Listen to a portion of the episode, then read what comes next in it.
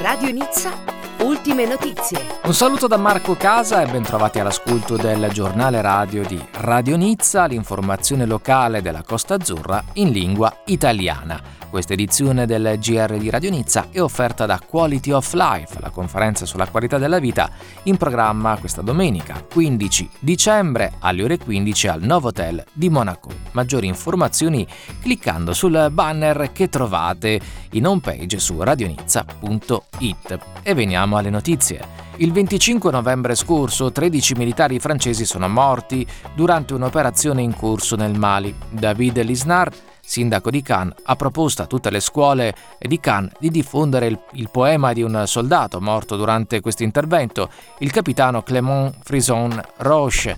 Nei suoi versi il militare mette in evidenza il suo attaccamento alla Francia e ai suoi più alti valori. Voltiamo pagina, Charles Leclerc, pilota monegasco di automobilismo Formula 1 della Ferrari, che ha terminato per questa stagione 2019 il campionato del mondo, è stato ricevuto il 10 dicembre scorso in municipio a Monaco dal sindaco Georges Marsan e dal suo staff. La Mairie ha augurato quanto di meglio per il futuro per questo sportivo, complimentandosi per le sette pole position conquistate quest'anno. E parliamo di Natale che sta per arrivare. Durante la messa dell'Immacolata, tenutasi domenica 8 dicembre, presso la chiesa di Saint-Charles a Monaco, è stato benedetto il presepe realizzato da Federico Soffici della Dante Alighieri, sezione monegasca, che ha allestito nella navata laterale della chiesa un presepe ispirato alla tradizione napoletana e curato in ogni dettaglio. Le parole del Papa, il presepe, così caro al popolo cristiano, suscita sempre stupore e meraviglia, evidenziano proprio la bellezza dell'opera da lui realizzata, non solo per la cura, l'abilità manuale e la scelta dei materiali, ma perché con la sua immaginazione e creazione ci guida verso il mistero della natività. La cerimonia di inaugurazione di benedizione del presepe si è svolta in presenza dell'ambasciatore d'Italia, Sua Eccellenza Cristiano Gallo. E parliamo anche di villaggi di Natale, c'è quello di Monaco, le Village de Noël, è stato aperto a Porter Cule e sarà aperto e il tema di quest'anno è Noël Blanc. Fino al 5 gennaio 2020 ingresso gratuito, ma le varie attrazioni sono a pagamento. L'apertura è dalla domenica al giovedì dalle 11 alle 22.30, venerdì e sabato dalle 11 alle 23. E anche a Nizza c'è il tradizionale Village de Noël in Place Massenat e Jardin Albert Premier. Fino al 5 gennaio 2020 l'apertura e dalle 11 alle 20 e dalle 11 alle 22 il venerdì e il sabato, mentre prosegue anche in questo fine settimana la serie di attività e manifestazioni legate al Circuit de Crash a Luceram. Siamo nell'entroterra nizzardo, un grande incontro questo, per queste festività di Natale sulle Alpi Marittime con più di 450 presepi esposti nel borgo medievale di Luceram. E tra le attività eh, collaterali, oltre a poter ammirare tutti questi presepi, sabato 14 dicembre il fotografo Marc Tanzi a Luceram presenterà il suo libro dal titolo Canavesio, Demon e Merveille, dedicato a Giovanni Canavesio, pittore del 4-500 che ha realizzato la Cappella Sistina delle Alpi al santuario Notre-Dame de Fontaine alla Brigue. Sentiamolo. Cet endroit est, euh, est particulier dans le, le, le territoire euh, niçois, puisque c'est la chapelle euh, qui contient des fresques qui est la plus grande et celle qui est en meilleur état de conservation.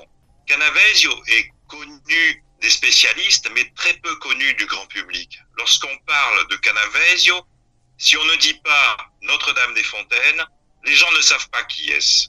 Donc j'ai voulu réparer un peu euh, ce manque de connaissance de ce peintre majeur du siècle d'or de la peinture à Nice, entre le, le, le milieu du Quattrocento et le, milieu du Cinquecento. J'ai voulu, j'ai voulu remettre ce peintre le rendre un peu plus moderne au travers de, de présentations photographiques. È una cappella che ha una storia incredibile, ha un grande numero di opere al suo interno realizzate da questo grande pittore canavesio che è stato un po' dimenticato, eh, un grande pittore invece eh, legato alla, all'ambito eh, nizzardo del 400 e 500, 1400 e 1500 e con questo mio lavoro ho voluto porre un po' rimedio a questa dimenticanza storica, appunto riportandolo eh, in vita attraverso un libro. Au cours de mes visites, j'ai fait de nombreuses photos. Euh, le livre contient euh, plus de 180 photos, mais euh, elles ne sont pas toutes de Notre-Dame-des-Fontaines, puisque j'ai répertorié aussi toutes les peintures qui sont euh, à Pigne, dans la chapelle euh, San Bernardo, qui est un peu la sœur jumelle en fait de Notre-Dame-des-Fontaines. Elle a été faite dix ans avant et elle contient les mêmes cycles de peinture avec les scènes de la Passion du Christ, euh, la, grande crucifixion et le jugement dernier. Ce sont deux, deux, lieux qui doivent être visités en même temps pour comprendre euh, le travail de Canavesio.